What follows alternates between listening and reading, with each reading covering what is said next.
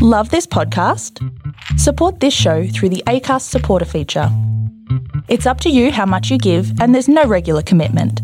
Just hit the link in the show description to support now. Coming up in this edition of the TV Black Box, Beck from Married at First Sight drops a bombshell in an exclusive interview. 10 makes a major change to its programming slate, and Daryl Somers on the hustings for Dancing with the Stars, but he spends more time talking about Hey Hey It's Saturday. Welcome to the podcast where people in the TV industry get their news. TV Black Box is about to start.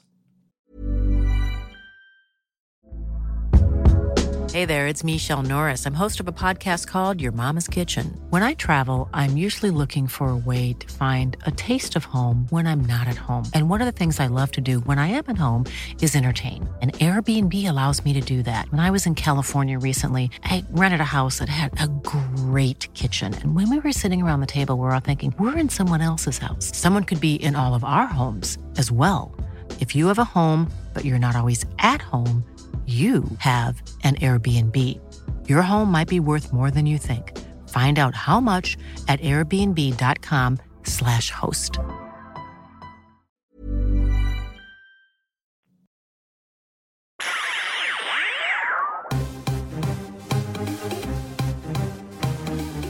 This is TV Black Box, bringing you the inside goss from the TV industry. And welcome to another big week of the TV Black Box. In the house, we have Rod Morris. Hello, Rod.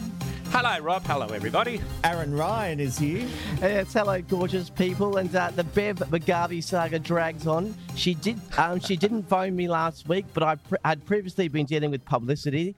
Um, and this week, I decided to send her a personal, really kind email that she could not possibly resist but to respond. And guess what? Nothing. Love you, Bev. Although she's got, you got to check the email address with uh, Bev. It's not what you would expect it to be if you're following the 10 protocols. There's a tip for everyone. And Sarah Monahan, actress extraordinaire, is with us. Hello, Sarah. Hello. If there's any strange noises, uh, I've got the puppy this week. Yes, the puppy's been out and about and already causing trouble. Yes. Um, look, before we get into today's stories, I have to say, today there's been a big press conference. We're recording this Tuesday morning. The PM has res- come out responding to the 10 News allegations, those shocking photos of solo acts and sex within Parliament House, and Four Corners also had the security guard. This was a very big press conference. ABC carried it live. Nine broke into their programming and carried it live. 10 and 7 with Studio 10 and the morning show or Sunrise are still on the one hour delay up here in Brisbane and Queensland. And I got to say, it's such a disservice to the viewers. When news is breaking, we want to hear it at the same time as the rest of the country. And I'm sure this goes for WA as well, Aaron. It is so frustrating when there is something big happening and we're still on that delay. Don't you find that, Aaron? Yeah, absolutely. I mean, WA viewers have always been left out, you know, with a three hour delay in summer. But the interesting thing is, a couple of times they have broken into programming and then released the news, but then they've had to go back to the part of the show after that where they were, and then they reveal it again, if that makes sense. And you end up mm, going around in a circle twice, and it's like, what's happening here? But I mean, at the end of the day, if, the, if there's news breaking, if there's WA news breaking, they do break into it for sure. Yeah, well, I just thought on this one it was worth the break in. And today have been really clever. They went back to what they were doing before the press conference started. Um, and when they get to the press conference, I think they're then going to go to the one hour turned around feed. So they'll skip the press conference. Um, and look, I would rather see a press conference twice than not see it live the first time. News is happening. We live in a 24 hour news cycle. Please, to the people in charge, follow Channel 9's lead. And look, I also have to say that I have to put a disclaimer on that that sometimes I am paid by Channel 9 to appear on the Today Show and Today Extra. I'm not making these comments because of that. This is genuinely how I feel. All right, let's move on to the news stories of the week. And the ratings blockbuster of Nine's Married at First Sight seems to have the other networks panicking. 10 has moved the launch of their biggest show, MasterChef Australia, to avoid going up against MAFS. MasterChef usually comes back straight out of Easter, but with MAFS having been pushed back due to the delay of the Australian Open, Aaron Ryan, our very own, has revealed the premiere has been moved to Sunday, April 18th, up against Lego Masters. Extra episodes of The Cube are set to be used as filler after the Amazing Race Australia wraps up soon. Aaron, as I said, you broke this story. What do you think? Is this a good move for 10? Is it a smart move? Well, probably another reason for Bev not to be calling me, but uh, release releasing that uh, so far ahead. Look, obviously it's a smart move, um, not putting the show up against MAFS, but it does put a three week hole in their schedule. Um, they're essentially going to fill it with, um, as you mentioned, the Cube and uh, the Royals revealed, and there's a heap of repeats going in there. But I think going up against, you know, the final week or the final two weeks of MAFS would be problematic for them. They want a free, Agree. a free run. Um, so it will go on Sunday the 18th. There is talks now because of what's come out is Nine may actually move the final episode of Married to, at First Sight to Sunday the 18th, which may push MasterChef by one night to the Monday night. And Big Brothers in there, Lego Masters, it's all starting that weekend. So it's going to be a, a, a big weekend. And we've also got Dancing with the Stars floating around somewhere. I know you've been doing some deductions and have worked out a few dates for that, or the date. But um, it's interesting, Aaron. I I don't blame Ten for doing this. You know, it's it, MasterChef is their biggest brand. It needs to be protected. You don't need to throw it to the wolves by putting it up against Married at First Sight. No, definitely not. And the Australian Open caused a delay with all of this because it pushed Married at First Sight out, which pushed Married at First Sight past Easter. And there's been a, you know an effect going down. Um, so the other networks just have to unfortunately jiggle around their schedule and put some filler programming in. Dancing with the Stars is in there as well. And then and then when January the um sorry April the 18th and 19th come, we'll be back to normal. But yeah, it's going to be a little odd for a few weeks. Indeed. Well, you know what? As it turns out, Married at First Sight Australia isn't only a hit locally. British director of the Oscar nominated Promising Young Woman has admitted to being a fan. 2019 season aired in the UK during lockdown, and even Grammy winner singer Sam Smith described it as incredible television. It reached an average audience of 1.4 million viewers and was the top ranked series in the network's on demand service each week. Nine's head of content, Adrian Swift, says he is proud it has done so well and that Channel 4 in the UK are seeking advice about turbocharging their own version. Sarah, Australia leading the way on trashy TV. yeah, and I read in the article that it was shown in the US, and I want to know what channel it's on so I can watch it without having to have some VPN going through to Australia. Mm.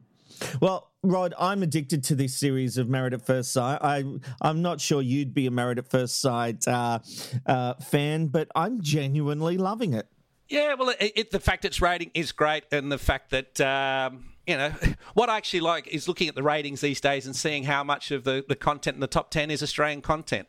Um, just back to the uh, MasterChef situation, though, I, I think it's I admire them for at least going right. Let's not go head to head. Let's not smash it because years ago.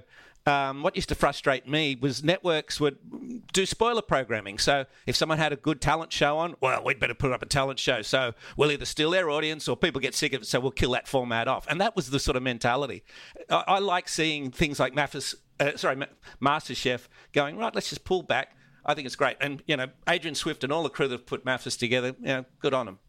Well, Well that is certainly a thing from years gone by that the networks would get wind about a TV show and then go and uh, steal the format, come up Yeah, with the their own spoiler version. programming, absolutely. They go head to head and try and just kill each other. And to me, any any format locally that gets made, if, if everything that fails hurts the whole industry. Yeah, absolutely. I think it's funny that there's like nothing on TV all year that rates above like 200, and then we have three shows and they try and stick them all in the same shot, like the same time slot. exactly. Yes, It's like spread your shit you- out. No, Here, you here, know totally what? agree. It's like as we come into Q2, there's going to be a lot of big programs coming and proven performers, and they are going to go up against each other because the whole idea is to be number one and not let the other networks take advertising share. It's all about advertising share and your piece of the pie. Everyone wants a bigger pie than their competitor, and it's called competition for a reason.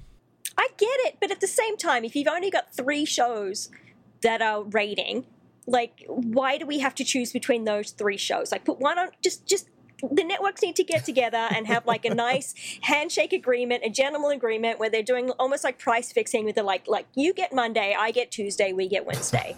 Just make it happen. Oh no, and, and you know what? They can all meet up on Byron Bay and sing "Kumbaya, my lord, Kumbaya." Could you imagine the programmers get together? It'd be more like uh, the the Hunger Games.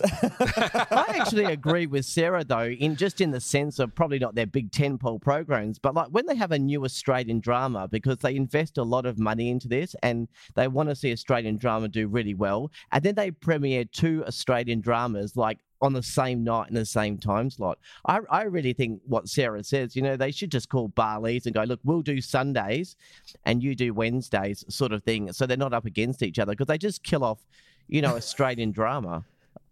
Isn't that anti-competitive, or you know? Uh, uh, I don't think that's legal. There's no longer competition on TV, right? Nobody's watching TV. They're all watching YouTube and like TikTok. So take your take your wins where you can and just divvy it up. All right.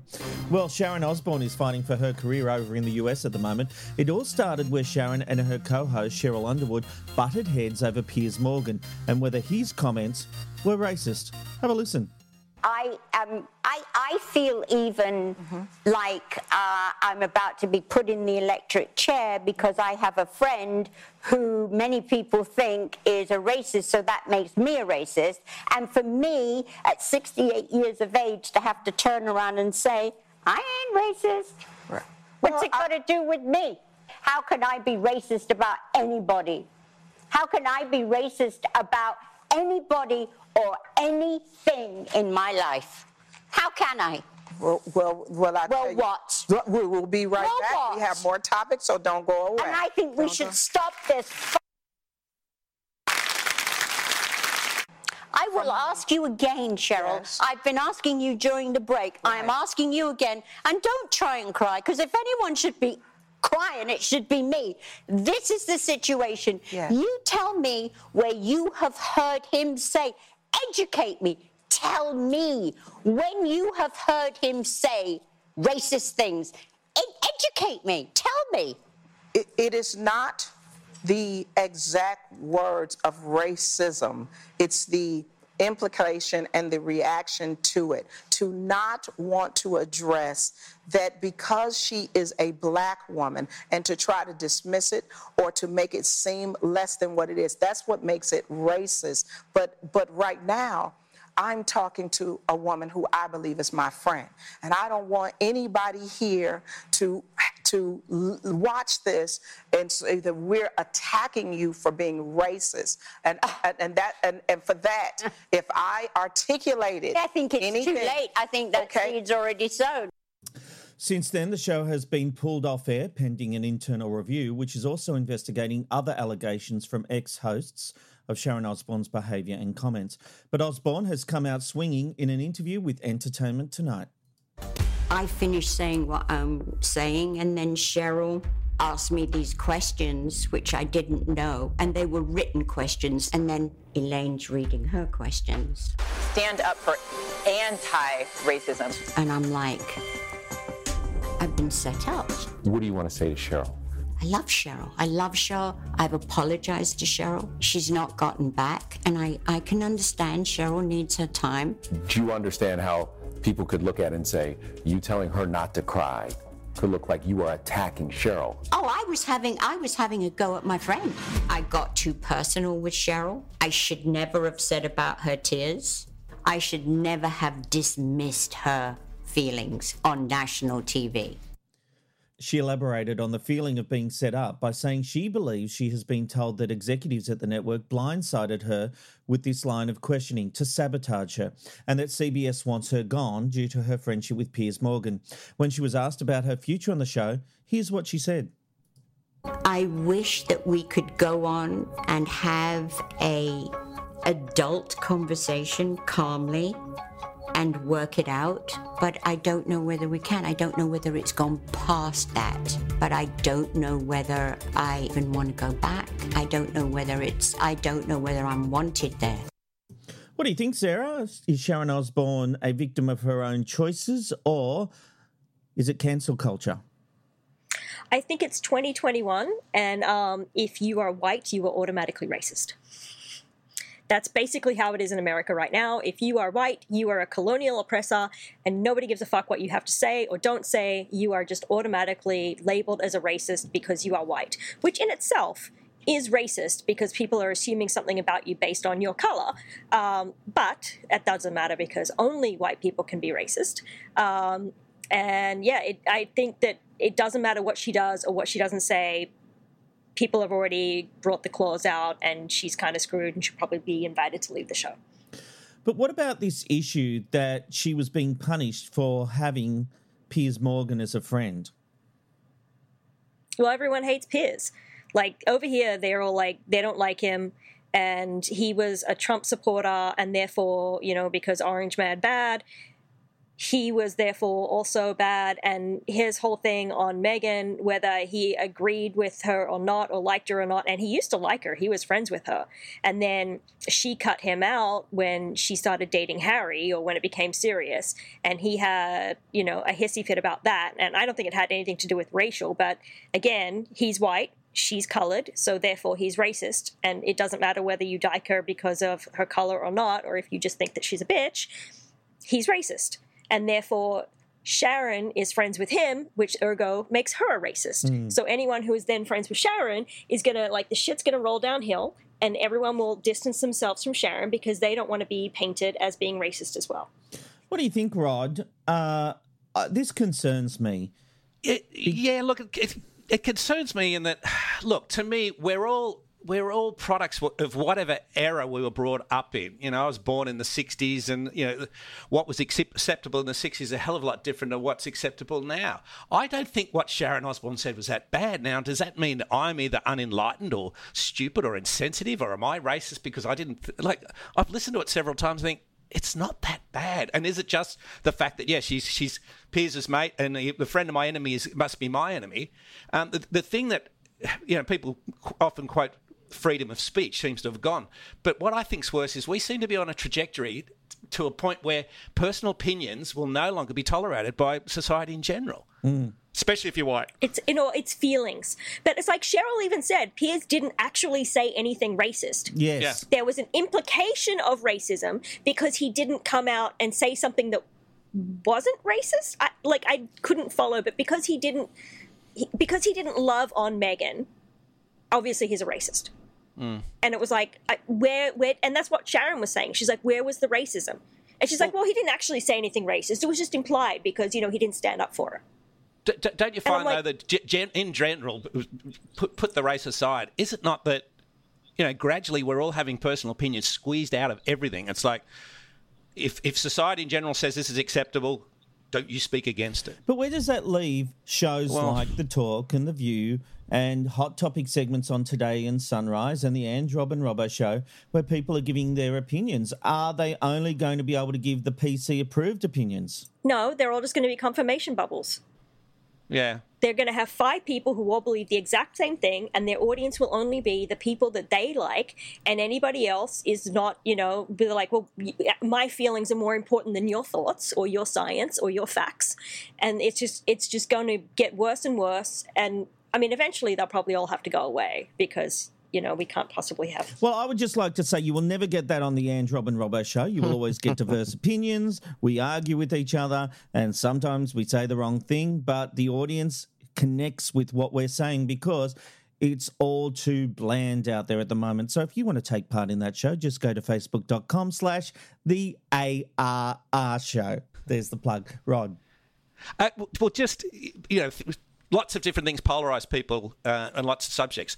Now, what just what Sarah was uh, saying, you know, will it get to the point where, like with the, the political side, if you if you're left or blue, you'll watch CNN and you'll hear what you want to hear there. If you're red, right, Trump supporter, you'll you'll watch uh, Fox News or they've all moved over to what is it, Newsmax or what are the ultra right wingers that are following? You know, will people just tune into what opinion they agree with? I think there are more centrists than those on a far left or far right. It's just that their niche and they have loyal followings, whereas I think centrists are actually looking for alternatives and looking to learn. That's Well, it's like I, think. watch Newsy because I'm a centrist. Like, I probably I vote libertarian because that's the closest to centrism you can get. But it's like if my my liberal friends think that I'm a, like a Republican, and my Republican friends think that I'm you know a, a left like you know just crazy liberal because I'm in the center, and because I'm not an extreme on either side. The, both sides think that I'm the other way. Yes. I feel like I should have mentioned this at the, at the beginning. Um, and even listening to this conversation, I still don't actually get, sorry, what Sharon O- Osbourne actually did. She said she didn't agree with what Piers Morgan's uh, uh, opinion for the most part, but agreed with the premise of his right to voice his opinion. And then she said, and when you played that clip, she was basically saying, if I miss something, educate me, tell me. I want to learn, I want to understand. What actually did Sharon Osbourne do? Like, did I miss it? She had an I- opinion that didn't agree with her friends. Yeah, I, I- I'm with you, Aaron. Exactly. I've watched it several times. I don't see, apart from aligning partially with Piers Morgan, I don't see what she said that was so wrong. And God, maybe I'm going to get screamed at for that. But again, enlighten me. I'm I'm I'm seeing something as we record, and it's on Today Extra, and they, I've just seen the banner that Sharon Osbourne is asking for millions to leave the talk, so she might be up for a severance pay if CBS want her out. And once again, this is like Good Morning Britain with um, Piers Morgan, that the the show will lose ratings. Good Morning Britain has lost 40% of its audience since Piers Morgan left. You take Sharon Osbourne out of the talk, she is feisty, you will lose audience. And this is what executives don't understand. It is okay to polarize the audience. Viewers will not get behind bland. You put someone bland who doesn't offend anyone, they also don't energize anyone. David Koch is a perfect example. Karl Stefanovic, these people, Sam Armytage, these people polarize. They polarize the audience. People really hate them, people really love them. But you know what? No one's in the middle. I'm like that. I, I feel throughout my whole career, I polarized people in a big way. They either loved me or they hated me. There's no middle ground with me. And that's why I've got such strong support and such strong haters. But you know what? Luckily, in usually all these cases, there are more supporters than haters. And that's what you need in life, and that's what you need on television. Don't make it bland, or otherwise, we'll keep on going off to the streaming services. Yeah, absolutely. Mm. All right, let's turn our attention to last week's ratings. And Seven must be happy the AFL has returned, with the Southern Sport really putting the network back in the game with a strong 600,000 Metro viewers. Married at First Sight continues to dominate for Nine, with figures above the million mark. They helped Nine win the week with a network share of 30.4%, followed by Seven on 27.5. ABC had 17.6%, and 10 was fourth on a 16.4% share. Primary channel rankings were exactly the same order. Hard Quiz was the number one entertainment show for the ABC on 622,000, and The Amazing Race was number one for 10 on 491,000. Aaron, with the AFL back and new shows on the way, it's certainly going to be an interesting quarter two, especially for Seven. They can't wait to get past quarter one, presumably. Definitely. Um, again, as expected, 9 1 another week.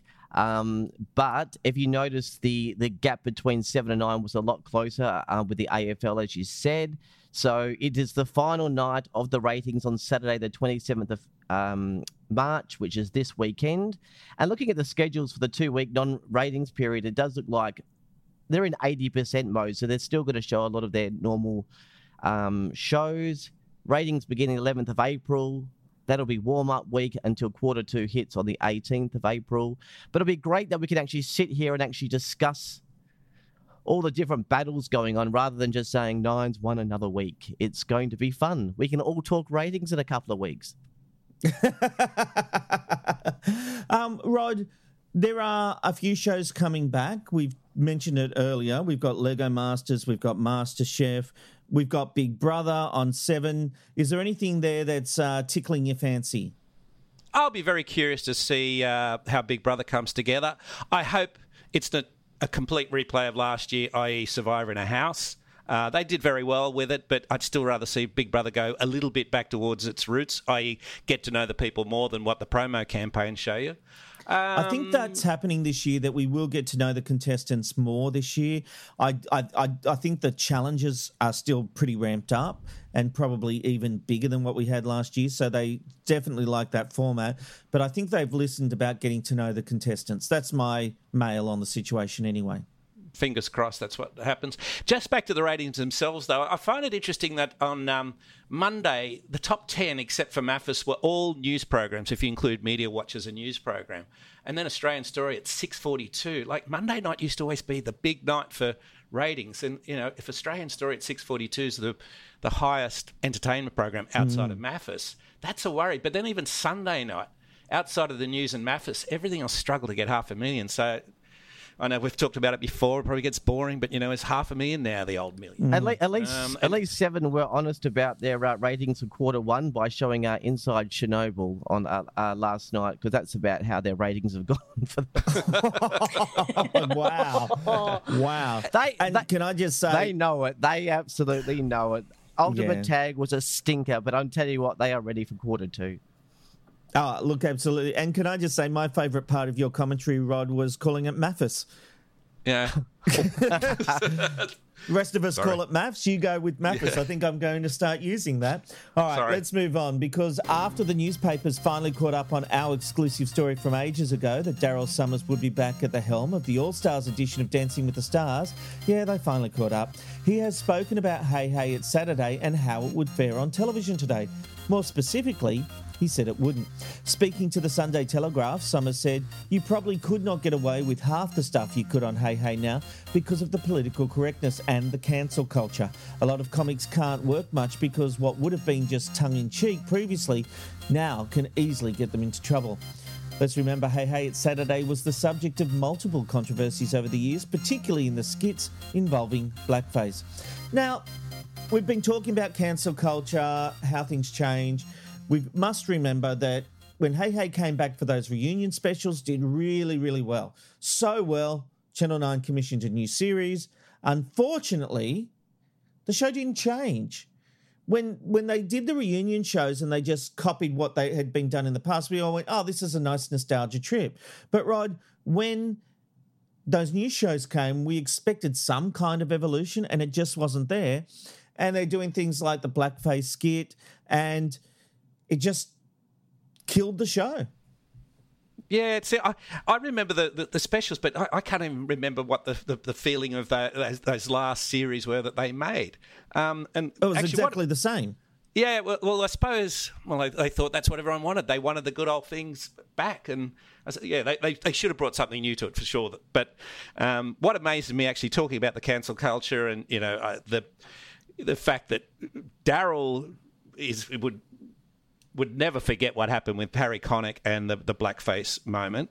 That, what amazed me was when I went and dug that up, that was only 11 years ago. Mm. And I remember seeing that go to air, and I, I thought at the time Harry Connick was being a knob. Um, but now it's like in 11 years, how much you change around, you just realize how wrong it was. And like the, the news article, you know, it made global news. Like CBS, there was a commentator on there said, uh, Australia, the land that time forgot. And it's like, wow, bit of a kick in the guts to us. But when you look at it now, if that hadn't happened, how much longer would it have taken, or what other sort of incident would have happened to change our our sort of mindset culturally and the sensitivities that obviously we weren't sensitive to? Look, it's interesting you say that because it was a turning point, and, and I think it's easy to look back and saying, "Well, we were racist as a country, and you know we should have all known that wasn't right." But we didn't have the history of blackface in this country, and it took Harry Connick Jr. to stand up and say this isn't right, and we all went, "Oh, really? Okay." And there has been such a shift in our um, in our thinking over those 11 years where we as a country have evolved and grown to where we we now understand why it's not appropriate But the simple fact is, the whole country. There, I think there would have been very few in this country who who were looking at the television in horror at that hmm. skit. That's Totally the simple agree, fact yeah. of where Australia was, and and you can write them back. You can write Australians off as racist or backwards or whatever. That's fine, but that's where the country was. I think that moment was a growing up moment for this country, Sarah. But you were right because we didn't have blackface. So to us, it was never a thing. So we didn't understand that that was racist because we just. Like I remember as a small child, someone like asked me what I wanted to be when I grew up, and I said I wanted to be black, and they were like, "What?" And I was like, "Well, because they can sing, dance, and act. It's a mm. triple threat." And Mum was like, "You know that black people are horribly oppressed, right?" And I'm like, "What?" She's like, black people in America are like very oppressed. Like they're not, and I'm like, but everything I see, it's like, you know, the Jacksons and all these actors, and mm. they're incredibly talented people. To me, it was like they had it all. Like they were just the most talented actors and performers around. And I didn't understand that, you know, the slavery. I mean, I was like seven years old, but I didn't understand the history. And it wasn't till later, and then especially you know, traveling through the South in the US and you see that kind of stuff. But I think Australians were just never exposed to any of that. And so they didn't hmm. understand it. And now, you know, you see more of the like US history and other countries' histories, and then you go, oh, yeah, that was. That was kind of shitty. That's a really interesting point because what we saw as consumers to American content was people of diversity were treated as equals in their films and television shows.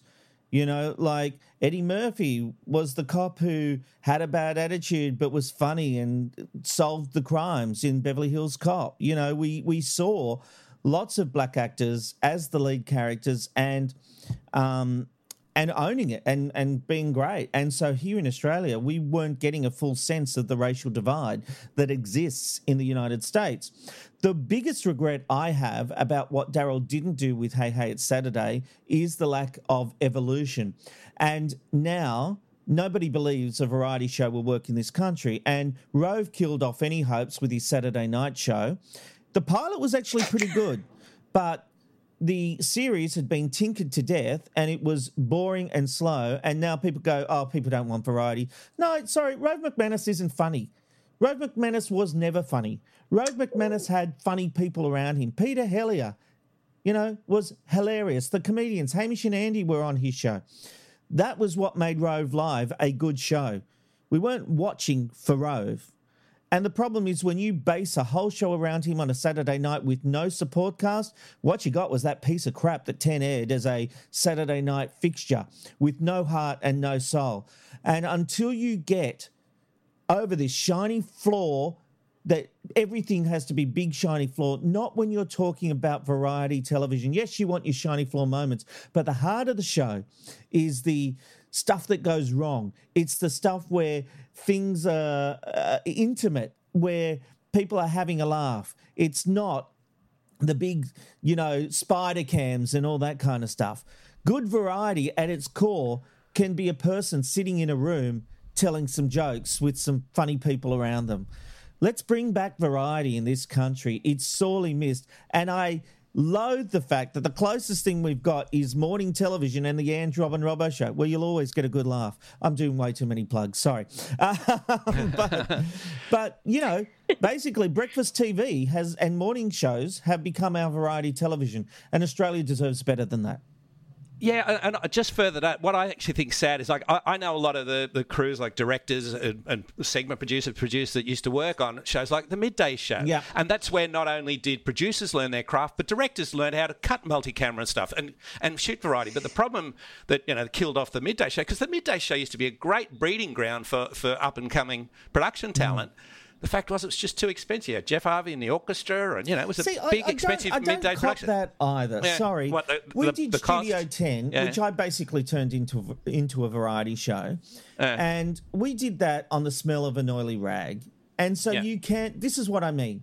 It doesn't have to have, you know, like it doesn't have to outprice itself.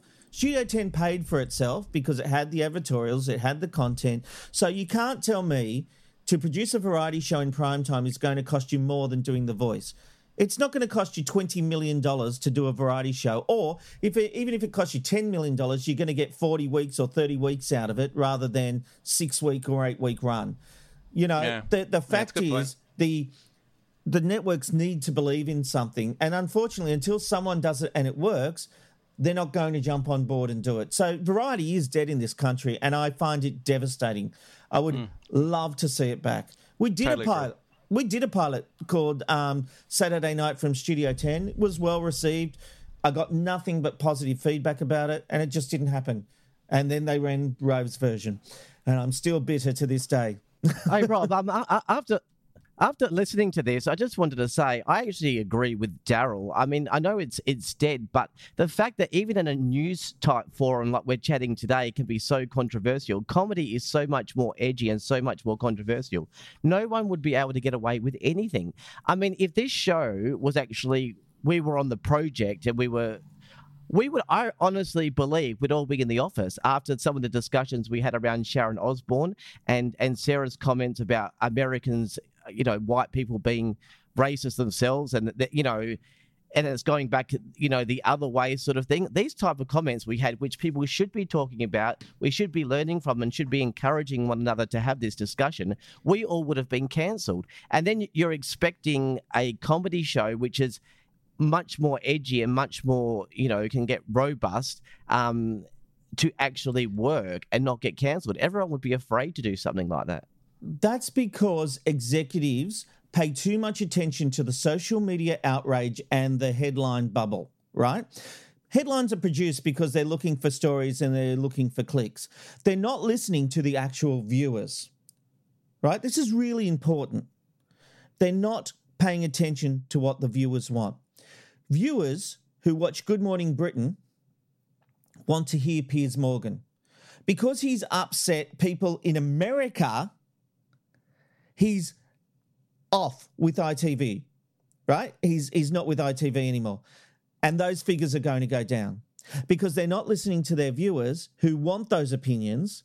They're listening to Twitter. And when you talk about complaints, it's usually from people who aren't watching the show. It's from people who have heard about what's been said. It's been retweeted. A video clip, a, a clipping has been pasted on Twitter and Facebook, and people are reacting to that. And they're like, this can't be on TV. Well, you're not watching it anyway. You're watching something else. You you don't even you don't even have a TV, as people love to proclaim on Twitter. I don't have a TV. Then why the hell do you care what we're watching? Why? Well, and half the time it's one journalist who's trolled Twitter looking for like three comments, and that's all there is, is three comments saying, I didn't like this. And it's like, so a million people did, and three people Mm-hmm. didn't, and that's what we're going with. We're going to pander to those three people who were probably offended about fucking everything. Yeah. Like, I- did you read the rest of their Twitter feed and just see if they were just like super angry people or if they had a valid point?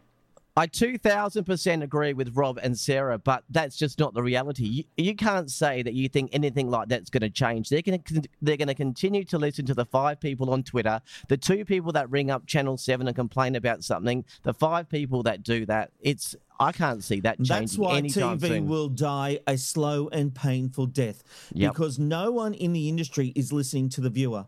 They're all listening to the bubble. You know, take the Sydney media. They pretty much all live on the northern suburbs or the eastern suburbs. No one lives in the west. No one grew up in housing commission. They don't actually know what viewers watch. People who live on the northern suburbs on the North Shore don't watch TV. They're off, all off at dinner parties and the like. The simple fact is, your viewers are out in the suburbs. Go out to the suburbs. I once had a situation where uh, I found this so condescending, but it happened. Uh, when I was working in promos at Seven, they did this big thing where we're going out to where the people are. We're going out to Penrith. And I'm like, okay, you know, whatever.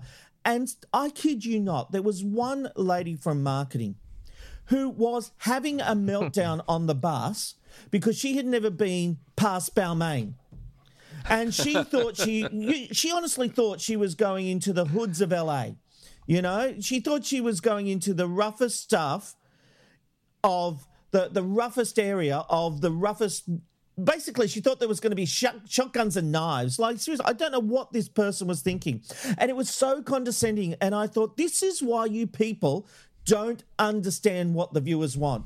Sometimes you get lucky, sometimes you hit the nail on the head, but then you don't actually understand what's connecting with the audience. I think there are so many fakes in television, it's not funny, that just basically go from one thing to the next, and there are no actual consequences if they stuff up a show. They just get handed another one until and another one and another one until oh this one hit. Aren't I a genius? But your next five shows have all tanked. Oh, but the sixth one rated again. You're a genius. Now, look, I don't begrudge anyone that they can keep working and all that. I'm happy for everyone to work and, you know, but let's not fool ourselves that everyone in this industry knows what they're doing. There are some really smart players. I speak to some programmers, I speak to some executives, and I admire them. I am actually in awe of them about where they're coming from.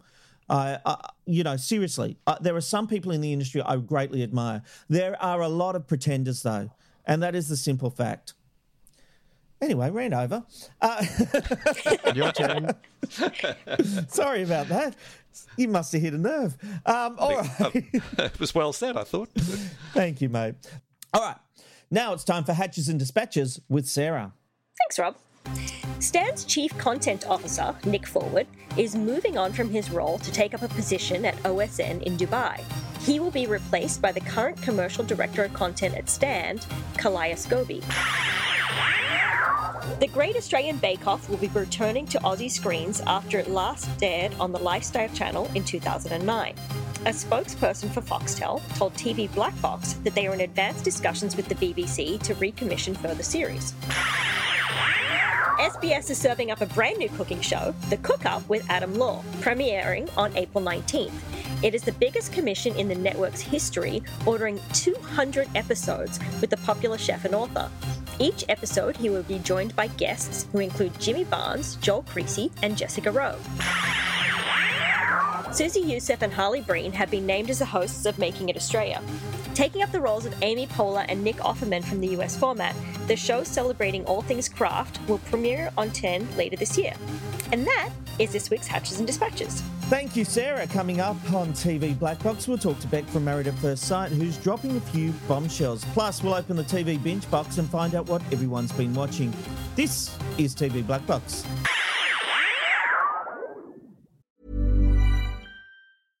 Hey, I'm Ryan Reynolds. At Mint Mobile, we like to do the opposite of what Big Wireless does. They charge you a lot, we charge you a little. So naturally, when they announced they'd be raising their prices due to inflation, we decided to deflate our prices due to not hating you.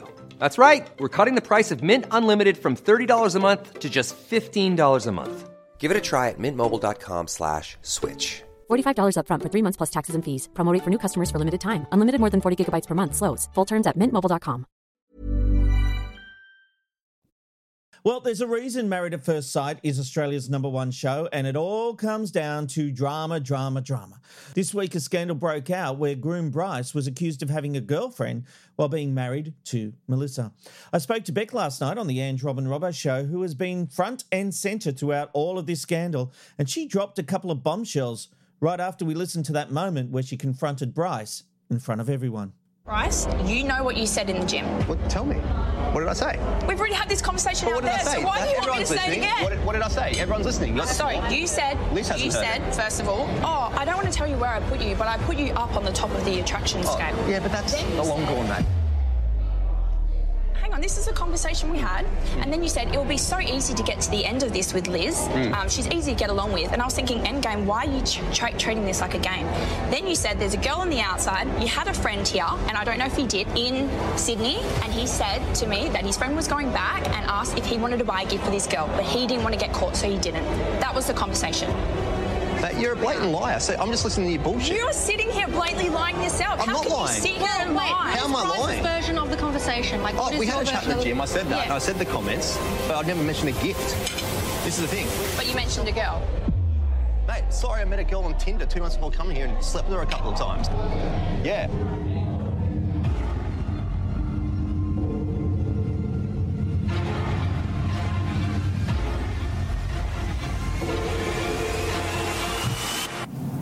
Wow, drama, drama, drama. Beck joins me now. Beck, someone's telling Porky Pies. Hello, and yes, someone definitely is telling Pies. Is it you or Bryce? Oh, we all know it's Bryce. Even his body language and his, I guess, his fight style says it all. Now, look, for anyone who hasn't been watching, the claim is Bryce told you he had a girlfriend while filming Married at First Sight, which is obviously supposed to be a show about finding love. And you're saying he openly told you that.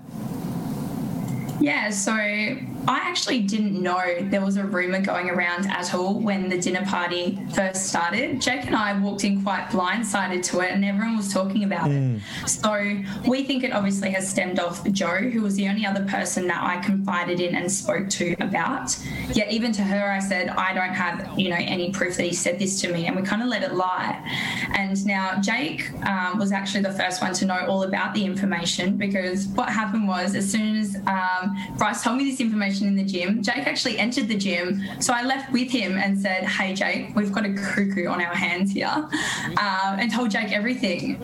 Uh, Jake was the one that actually prevented me from confronting Bryce about it, even at the first dinner party when I seen him going for Sam.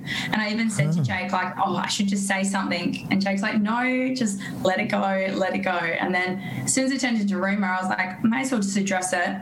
And I was trying to help the guy. I was like, this is your opportunity just to say what you said. Um, rather than it being, you know, about a secret girlfriend, I just wanted everyone to know what I'd been told. And uh, he dug himself a grave, to put it bluntly. well, yes. Beck, I've got to say, if he is lying, he is an amazing liar. Like, seriously, let's have a look at you two talking during last night's commitment ceremony because his focus is. Seriously, if he was, if I was a juror and he was testifying, I would believe his testimony. Let's have a look. The fact that you told me that you were buying a present But for I, someone did, I else. never said those words. Okay, Bryce. Again, he said, she said, and we knew All you this would can say to me is, okay, Bryce, you can't validate what you're saying. Because All you say it's is, okay, he said, Bryce. she said. It always will well, be, and you you will okay, continue. because it's not You'll true. continue to fight that demon inside All you right, and deny it as in. much Yeah, as you want. Let me step in. Stupidity, John. It's honestly arguing with a child, man. Why do you always belittle people? Even in the gym, you're belittling your wife to me to make what yourself feel bigger. Can I just jump in? Can I please continue, Bryce? I don't think you deserve it, not during our catch time. Bryce. Jesus. So, Beck, when you see him so adamant about that, do you ever doubt yourself? Like, do you ever think, well, maybe I misheard? Not at all. I think if someone thinks something's a rumor, why wouldn't they just laugh it off or confirm that it is a rumor? It's the way he presents himself, his red ears, his hand around his mouth. It's all the small things that lies actually do. I think that kind of do give it away. Um, however, again, I think it's just the way he approached the situation. I gave him three opportunities to kind of speak to Melissa, and that's when he started unraveling himself and kind kind of couldn't keep the story straight. And I already seen the way he was treating Melissa as it was, so I didn't want to, I guess, back down from him, even though he was trying to, I guess, intimidate. Mm. Well, he was certainly trying to make you doubt yourself. There's no doubt about that. Look, the Paps have plenty of photos of Bryce and Melissa together, so we know they're still an item. That's not in doubt. What piece of advice do you have for Melissa? Look, no spoilers, but there is some advice I already do give Melissa. She is not experienced in relationships, and um, like everyone would have seen on the couch um, the other night, she's scared that Bryce is going to leave her. Mm. She should not be scared of someone else leaving her. She should be scared that she might lose herself in that process. So my advice to Melissa is stay true to who you are and um, don't don't get lost in I guess someone else's narcissistic behavior. So, would you, if, if you were playing Dolly Doctor or something, would you say stay or leave? I would say run. Well, fair Yeah. enough. Um, can you understand, though, why she has chosen to believe her partner Bryce and not you? Oh, 100%. You know, Melissa's entered this experiment uh, and is deeply and, and madly falling for Bryce. You know, the thought of her not having him by her side, I can see could be, you know, so heartbreaking. And it wasn't even about wanting her to believe me, it was more around wanting her to address it and I guess find out more rather than just put all her trust in Bryce. You know, maybe Mm. try ask him to back it up with some evidence, for example. Um, but yeah, we'll see what happens. well, as you can see, I am invested in this series and I'm invested with what's happening with you as well. Um, You've got things happening on multiple fronts. Let's talk about tonight's episode because it didn't exactly go well for you and Jake when you had that Zoom call with both your families. Your mum was really ready to pull him into line, wasn't she? Absolutely. I've never seen mum so so under fire, but yeah, it was good watch. Look, it was. And do you think your mum was playing favourites with you, or do you think she was looking at it objectively? Definitely objectively, my mum has never played favourites with me ever, uh, even in previous relationships. She's always been like my harshest critic. Um, what I guess you don't see is they watched the three commitment ceremonies prior. Now, these were before they were edited. So, mum's been able to see the unedited version of the three commitment ceremonies, and she's going off that. Ah. See, and what she sees is very different. Got you. In that, in what we saw though as a viewer tonight, you seem genuinely surprised that Jake wanted to call it quits. Yeah, I feel quite frustrated. I think at this point, Jake's thrown in the towel very fast and very easy, especially off the back end of such a great week. Mm. Uh, and this is where I feel I'm trying to address issues that I'm having with Jake, and he's choosing not to agree or listen to the problems that I'm having with him. And it was easier for him to kind of just bail on the idea of trying to improve our relationship. Well, it sounds like you don't let him go without a fight, so I'm really looking forward to see what happens over the next week or two. Beck, Married at First Sight continues at 7:30 tomorrow. It's seriously, this is the number one show on television for a reason. Thank you for joining us again on the Ange Rob and Robbo show. I hope you'll come back. No worries, my pleasure. Always will come back to you guys. Love it. Thanks. Ah, Married at First Sight, please never change. Now we're going to open the TV binge box and find out what everyone has been watching. Rod, what's been on your list this week? Well, I've been getting a little bit of sport and a bit of period drama. Now, I'm not a sports fan, but um, what I would highly recommend on Netflix, and it's in its third series, and I can't remember what made me watch it, but uh, Drive to Survive, the Formula One docu doco series, bloody brilliant. If, and it's like every episode's emotional, and like, yeah, as I say, I, I don't like motorsport that much, or car racing in particular, but it's great. Like if you want to see a really well produced, uh, really good dramatic documentary series, watch that. And the period drama is The Great, which is a modern sort of take on the retelling of Catherine the Great with uh, Elle Fanning and Oh, yeah. uh, Nicholas Hoult. It's great. It's got swearing and uh, lots of sex, but it's funny. And when you actually go back and look at the history of Catherine the Great, it's pretty true, seemingly to what happened. So highly recommend it. The only problem with that one is I was really enjoying it, and then after about four or five episodes, I just fell off and stopped watching. Yeah. Hmm. Interesting. Aaron, what have you been watching? Yeah, a couple of things. Um, I have this habit of seeing shows out even when they're really dumb. So I actually have kept watching Ultimate Tag just so I can say I've seen Oh, it till the end. It's terrible. I've got this. I'll, I'll stay on shows forever and, and not even enjoy them. But anyway, uh, on Thursday night, Gogglebox um, was on, and they were previewing a show on SBS called The Black Full Monty. And I thought, I actually want to see this whole thing, so I, I went on. I went on to SBS and watched it, and well, I should have realised SBS actually show everything. There was some really big black things going flying around everywhere. It was. Uh, interesting. Um, and then the last one I want to mention, because I've mentioned this a couple of times, the end. Um, so that's the one with Noni Hazlehurst in the retirement village. And I've been going on about this show, and Noni, Noni Hazlehurst has taken drugs. She's been naked in the pool. There's been a choir of singers where they all their heads turned into vaginas. Well, I thought I had seen everything. So now I'm up to the second last episode this week. Noni Hazlehurst is in bed with another female resident in the retirement village, and she's um going down on that other lady in bed. They're both in their sixties or seventies or whatever, and this lady's Noni Hazlehurst is um lunging away down there, and uh, I thought this is I thought I'd Wow. never see the lady from Play School doing that on television. What an Wow. interesting show that was. Right. Uh, Sarah, what have you been watching? So, um, I, with SAS coming back and some other stuff, I decided to uh, find some episodes online, and um, that is straight up torture porn. um, there is just I no.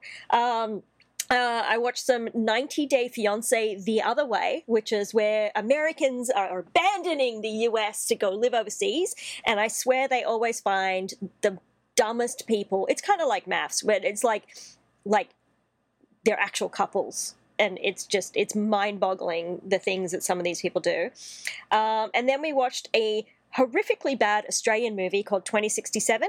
Um, which had Ryan Kwanten in it, and it was set in the future, and there was no oxygen left, and it was a whole thing with time portals, and it was terrible. Please don't watch it.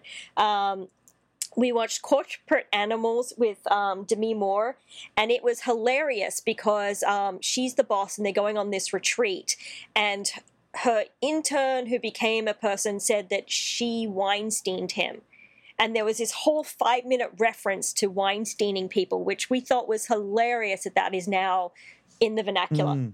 And then um, after that, the best thing I watched all week was called Kid 90, which Soleil, Soleil Moon Frye, who was Punky Brewster, had a camcorder as a kid and recorded her entire life. She um, kept every single like voice message anyone had sent her, all of her diaries, all of her letters, and um, as a former child star, it was fascinating watching another child actor looking back on their life, but they'd actually documented everything. And there's like Mark Wahlberg and uh, as he calls himself, Charles Sheen, um, who apparently she lost her virginity to, and he was a total gentleman, which none of us would have expected.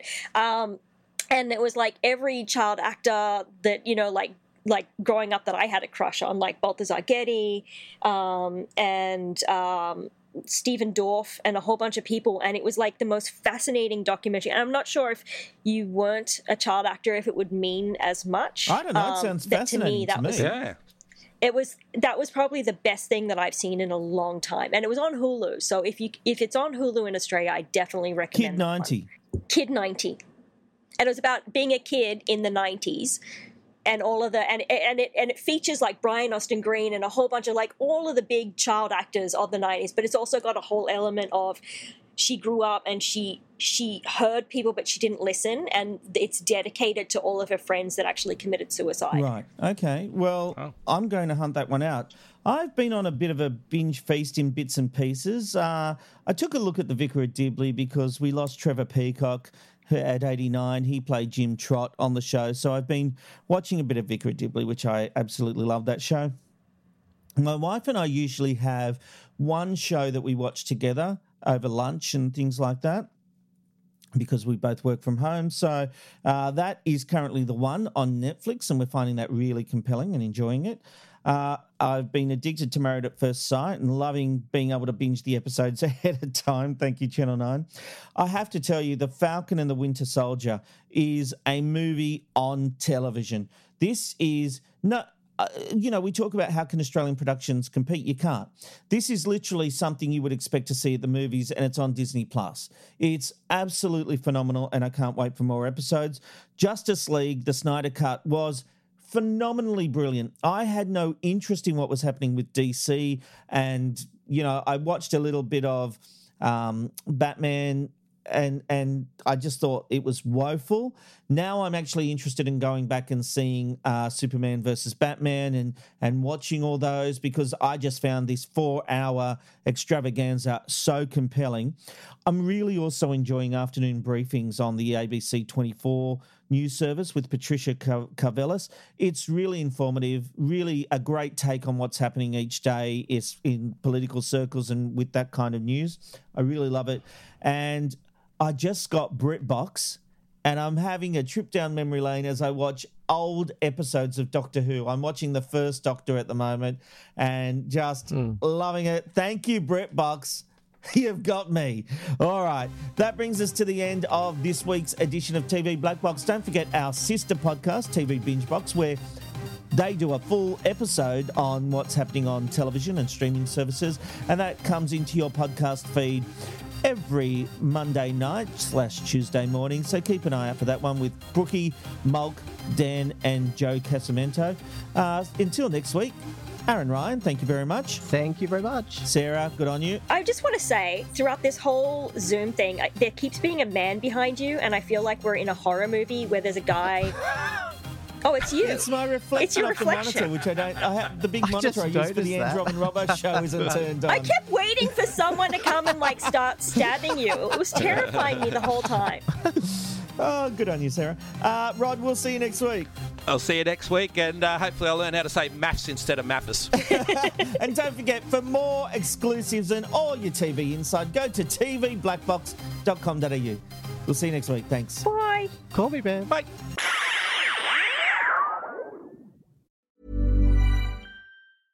Small details are big surfaces. Tight corners are odd shapes. Flat, rounded, textured, or tall. Whatever your next project, there's a spray paint pattern that's just right. Because Rust-Oleum Custom Spray 5 in 1 gives you control with five different spray patterns. So you can tackle nooks, crannies, edges, and curves without worrying about drips, runs, uneven coverage, or anything else. Custom Spray 5 in 1. Only from Rust